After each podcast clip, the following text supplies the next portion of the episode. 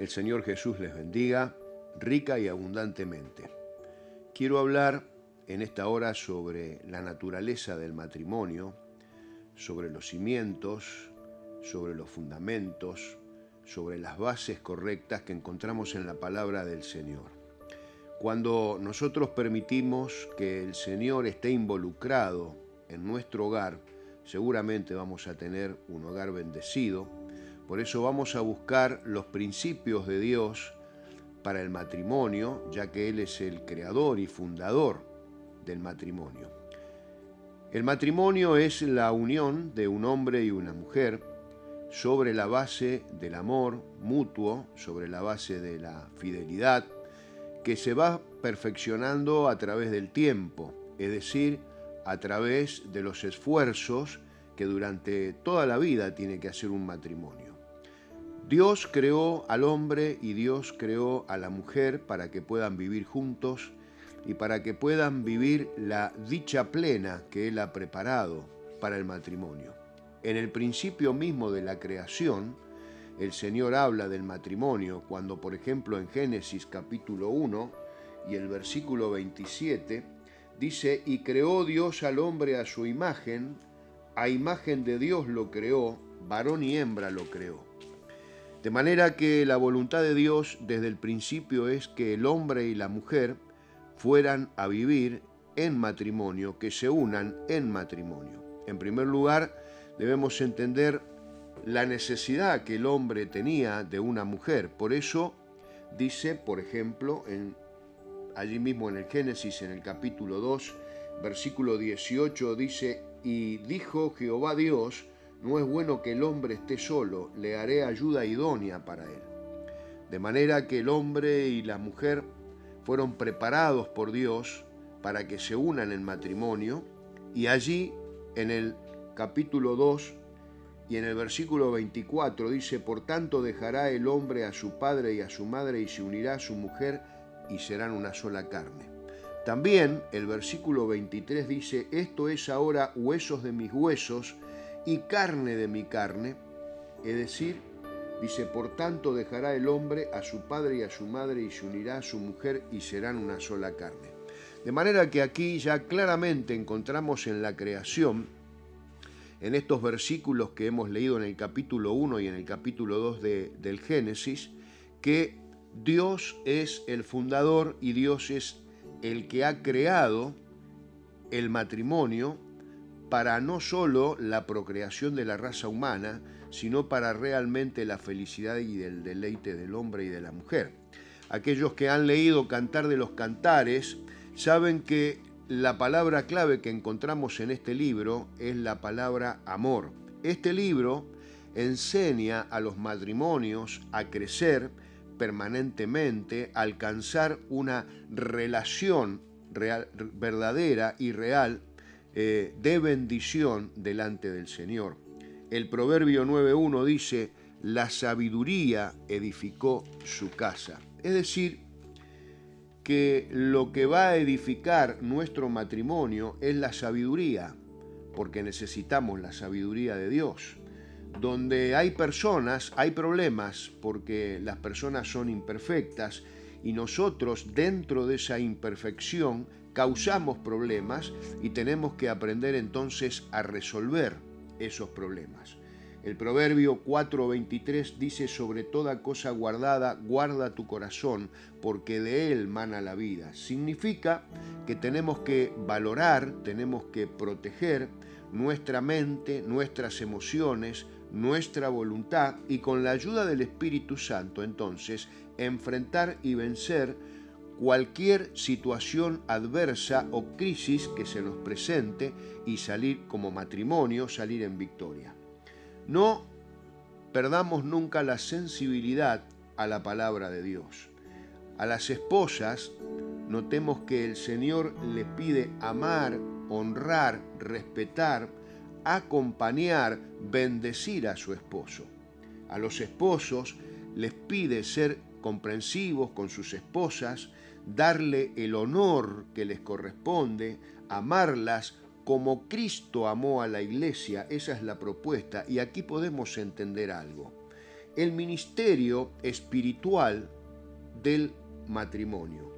Cuando dice la palabra, esta palabra, como Cristo amó a su iglesia, entendemos nosotros que el matrimonio se trata de Dios, realmente se trata de Dios, que esto va más allá de los sentimientos eh, que nosotros podamos tener, las emociones que nosotros podamos tener, porque el matrimonio en definitiva es una representación de la relación entre Cristo y su iglesia. Por eso, este pacto que une al matrimonio debe ser indestructible. El amor de Dios en el matrimonio va a ser como una columna de acero que va a sostener al matrimonio en el tiempo y va a ayudarnos en la fidelidad a ser fiel al pacto que un día hemos asumido delante del Señor. Estamos viviendo en una sociedad que si no le gusta el matrimonio, rápidamente encuentran una excusa para separarse o divorciarse, es decir, romper el pacto que un día asumieron y delante del Señor. En una sociedad donde lamentablemente la mayoría se casa con la mentalidad de divorciarse en el futuro. Si no funciona, y muchas veces por cualquier motivo, se separan, sin tener en cuenta lo que Jesús dijo del matrimonio, sin tener en cuenta lo que Dios piensa y lo que significa el pacto de casamiento. El Señor Jesús dice que este pacto es de por vida, es una unión espiritual, física, emocional y es de por vida. Es una unión que debe seguir vigente a través del tiempo, que debe seguir hasta que la muerte lo separe. Esto no significa que el matrimonio esté libre de dificultades, porque somos diferentes. Y lo más hermoso es que Dios nos hizo diferentes. Eso es lo más hermoso del matrimonio. Por lo tanto, habrá diferencias. Ahora, si en algo admiro a Dios, es que cuando hay problemas, hay dificultades, Él se acerca a nosotros. Por eso qué importante es que el Señor sea el centro del matrimonio. Él se acerca a nosotros, se acerca con perdón, se acerca con gracia, Él se acerca con misericordia y Él nos ayuda a través de su favor para que nosotros podamos restaurar toda situación que surja negativa, de negatividad, de imposibilidades dentro del matrimonio. Entonces el matrimonio es la más profunda comunión humana donde Dios se ha manifestado y ha expresado su incalculable amor por nosotros. A través del matrimonio, Dios comienza una obra maravillosa en los seres humanos, con los hombres, con las mujeres, y todo lo que Dios comienza, todo Dios lo termina, porque Él es el principio y el fin. Todo lo que comienza en Dios, continúa en Dios y termina en Dios, va a ser algo de bendición para nuestras vidas. El Señor nunca deja las cosas por la mitad.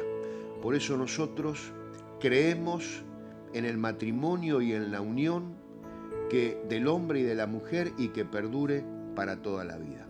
Vamos a orar ahora para que el Señor pueda bendecir nuestros matrimonios. Allí donde estés y aquí donde estamos nosotros, vamos a orar para que la bendición de Dios nos alcance a través del matrimonio. Señor Jesús, te damos gracias. Te damos gracias porque en este tiempo tú estás permitiendo que la poderosa unción de tu Espíritu Santo llegue a nuestras vidas, a nuestros matrimonios, a nuestra familia.